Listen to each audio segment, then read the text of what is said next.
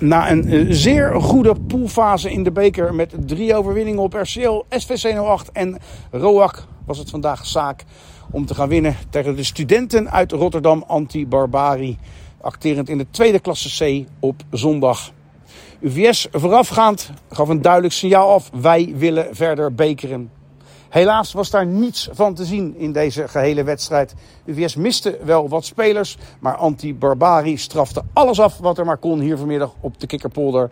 Het werd uiteindelijk 0 tegen 2, maar die uitslag had veel groter kunnen uitvallen. UVS miste nog een strafschop in de 85ste minuut, dus dat mocht ook niet meer baten.